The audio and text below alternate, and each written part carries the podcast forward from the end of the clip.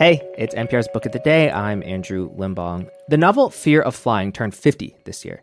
In case you don't know, it was written by Erica Jong, and it was super controversial when it first came out because its main character was a woman who treated sex cavalierly. You know, she wanted it, she sought it out, she had a bunch of it. To put it glibly, she treated sex kind of like a stereotypical guy in nineteen seventy-three. The book was written in the middle of the sexual revolution and the proliferation of the birth control pill, so it just captured a certain group of women going through a significant transformation that we still feel today. But the thing about the book is that it was pretty transparently autobiographical, and it had an impact on Erica Jong's life. In a bit, we'll hear from her daughter, the writer and podcaster Molly Jong-Fast, talking about what it was like growing up in the shadow of the book. But first, we dug up N P R's interview with Erica Jong from when the book was published, and she talked to reporter Stephen Banker about how concerned she was about how her husband's family would react to the book. That's after the break. This message comes from N P R sponsor Liveright, publishers of Left for Dead, Shipwreck, Treachery, and Survival at the Edge of the World by Eric J. Dolan, the true story of five castaways abandoned on the Falkland Islands during the War of eighteen twelve. Available wherever books are sold. This message comes from N P R sponsor R E I Co-op. R E I has gear, clothing, classes, and advice for camping and glamping, biking and hiking, axing and snacksing. Visit your local R E I Co-op or R E I dot com for the million and one ways to opt outside. All right, since we're going back in time a bit, I just want to set the scene. It's nineteen seventy-three, and author Erica Jong is married to a psychiatrist. Now, like I said before, Fear of Flying is pretty openly autobiographical, and it involves having sex outside of your marriage. And Erica Jong starts off this interview with Stephen Banker talking about the very idea of marriage. I think I, there have been times in my life when I believed that, um, when I thought that marriage was the lesser of two evils. I actually, I rather believe in marriage, but I don't believe in it in an old kind of stereotyped sex role way. I mean... And uh, I give my heroine some of my own feelings about marriage. It seems to me that to have a long-standing, stable relationship with one person who is your best friend and whom you are loyal to and who is loyal to you is a pretty terrific thing. And I couldn't imagine life without it.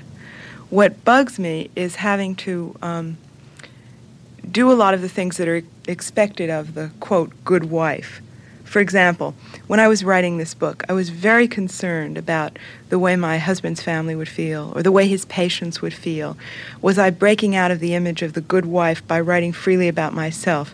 What if one of his patients read the book? And it was an inhibiting thing on my shoulder all the time. Now, that good wife image is something, obviously, that you can't you can't use. I couldn't really be free as a creative artist if I had to play out the role of good little wifey and never tell the truth about my feelings. And throughout history, that's been the role that wifehood has cast women in. Don't be honest, it will put your husband in a bad light.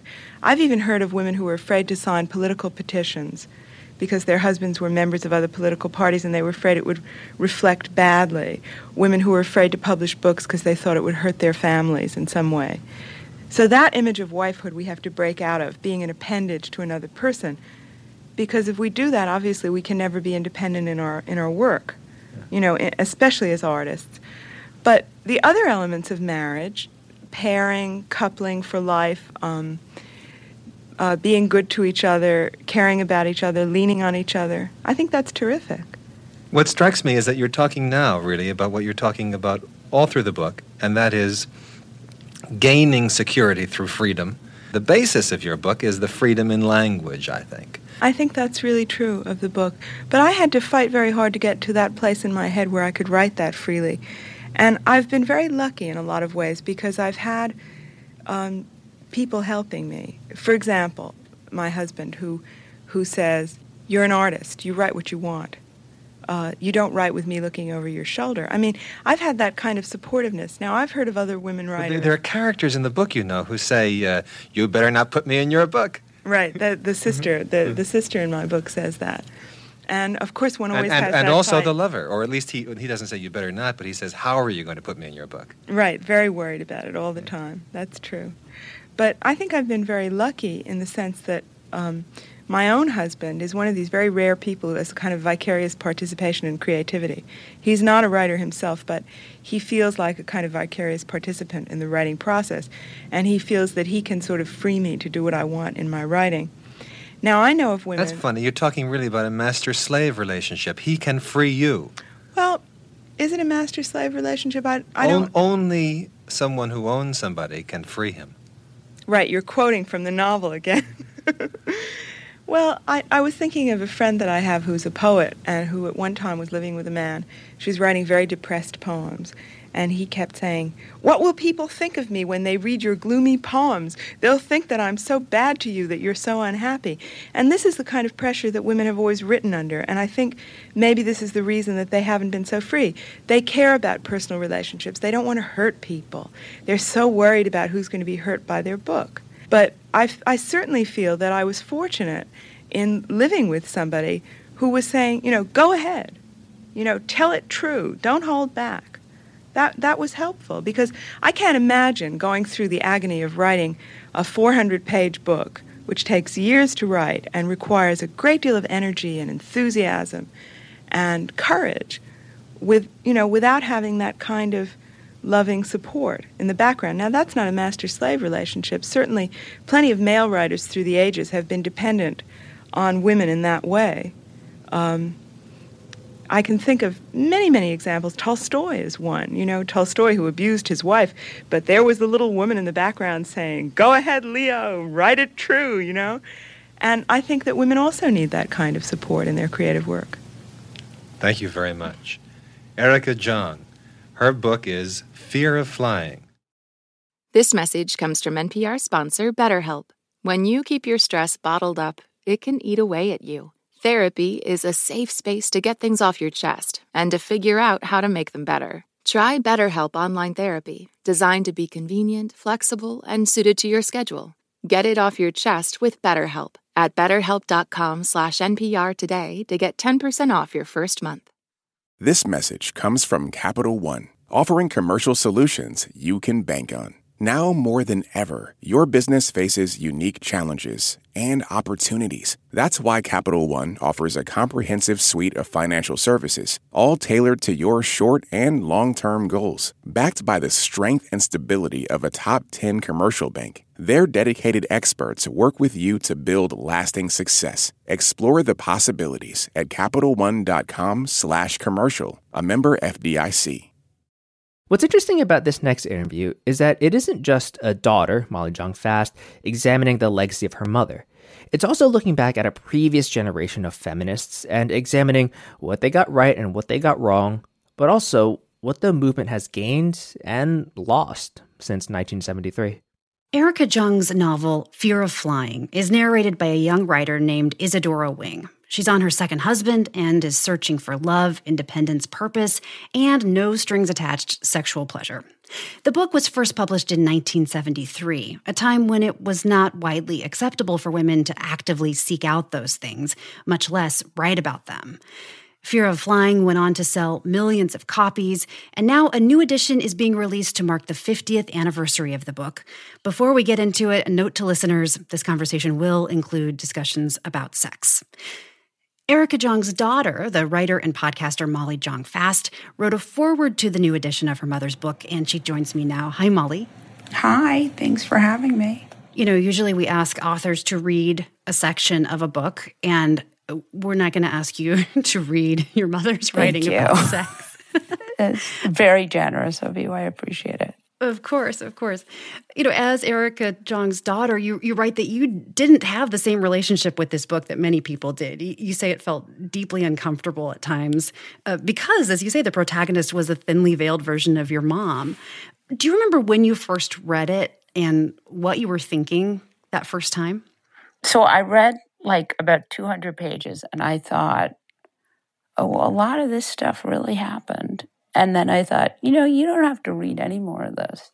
And I put it down and I never read it. I thought, I had this moment of like, you know, it's okay. I don't have to know everything. And I think my mental health has been the better for it, quite frankly. Mm-hmm. Do you remember about how old you were at that time? I was about fifteen, I think, and I was reading it. And, you know, it was not like a secret. You know, this is the the curse and the blessing of being a Nepo baby, right, is that you uh, you get all these advantages and you get special treatment, but you also get this sense in which people know about you, things about you that you can't, you don't know what they are, but you know they know things about you. And that in the that can make you very crazy because you start thinking, what does this person know about me? What does this person think about me? I... I'm just glad I got out of it alive. It was not good. I mean, look, the, the reality is I'm very grateful because I had huge advantages from being the daughter of someone famous. Who even knows? You know, I'd probably be like a butter farmer in Iowa had I not been born into this family. You know, that doesn't sound so bad, right? Well, I don't know. I mean, I, you know, I like cows, but, you know, it's impossible to know like what part of my, the course of my life was helped along by the fame. You said that Fear of Flying shaped the trajectory of your life in many ways. Why do you think it was important to re-release it fifty years later? I think especially right now, after the fall of Roe, I mean, I don't think... Like, I think of my mother, and second-wave feminism gets a real bad rap because they had certainly some of the second-wave feminists turned out to really be disappointing. When I think about my mother, I think about how she would always say to me, we got a lot of things wrong, but we got you Roe. We made Roe the law of the land, right? nineteen seventy-three. You have bodily autonomy. I always, you know, she'd always be like, if you ever needed an abortion, she would be be like ten years old, and you'd be like, if you ever needed, and I was like, Mom, what are you even talking about? But the point was that this was something that had not been available to women, right? That you you were sort of, you couldn't, you didn't have choices. If you got pregnant, you had no choices. And what I think is interesting is, right now in America, we have lost Roe, right? We have a real religious zealot called Mike Johnson, who is the Speaker of the House. So I think that when you have a book like Fear of Flying, which reminds you of what it meant to have the pill and what it meant to have abortion and what it meant, what the sea change was from not being able to have a bank account without a husband, you know, or a father on it. We have come very far, and we have very far we could come back to. And I think that's a really important thing that we should be remembering, that the world of nineteen seventy-three is, it, it, it could, we could be back there. A lot has happened in fifty years, clearly. Notwithstanding the fact that you, uh, for, for reasons I fully understand, never finished reading Fear of Flying, what what parts of it do you think will resonate with readers today? And are there parts that might not have aged so well? Yeah, I mean, anything written in nineteen seventy-three, and I think it's really important. My mom was an affluent Jewish woman who grew up in a certain kind of very cloistered way. You know, there wasn't the kind of intersectionality that we work really hard now to be able to include. It wasn't inclusive, and that was one of the biggest problems with that kind of feminism, was that it didn't include women of color, that it didn't strive for the inclusivity that we now know is so important. And I think even knew then it was so important. But there's really interesting stuff in there, and the reverberations, the way it changed the way we write about sex, the way we think about sex, the way we think about liberation, that is really important. You know, there are a lot of people who come over to me and say things like, their mothers left their husbands because of my mom's book, which I think is a dubious legacy. But did they feel good about it years later? I don't know. You know, I really want to not cause destruction in other people's lives, but maybe it worked out and maybe they were supposed to leave those husbands. I don't know. You know, that gets me a little itchy when people say that. You know, I've read that your mother received a lot of fan mail um, from readers asking for relationship advice about things like whether to leave their husbands, and sometimes even about bigger questions about just how to be a woman in the world. Do you know how she responded to them, or if she responded to them? One of the great uh, weirdnesses of my life was that people would ask my mother for advice, and she was I love her so much, and she is such a fabulous woman. She had some of the worst advice for me I had ever gotten in my life. I mean, just incredibly bad advice. So I pray to God that these women never got a letter back. Look, you don't get married four times without having some judgment issues. I mean, I actually was struck by what bad judgment she had about people. But, you know, some of what happens when you're famous is that people think they know you. So I think people thought they knew her, which maybe they did. As this book comes out again fifty years later and reaches a new audience that was not born at the time, what do you hope the impact and the legacy might be of Fear of Flying? You know, books like this didn't exist before it. I mean, that's an incredible thing. And and I think it's a really important to sort of track the trajectory of feminism. And it's just such a, it's really like a little time capsule. So I think there's a lot to be gleaned from that and from the experience of the publication of it and from how the world changed since then. That's writer Molly Jong-Fast. She's a special correspondent for Vanity Fair and host of the Fast Politics podcast. Her mother, Erica Jong's best-selling novel, Fear of Flying, is fifty years old. Molly, thanks so much for talking with us. Thanks for having me. And that's not all for this week. Catch us tomorrow with a bonus episode in your feed. Thanks.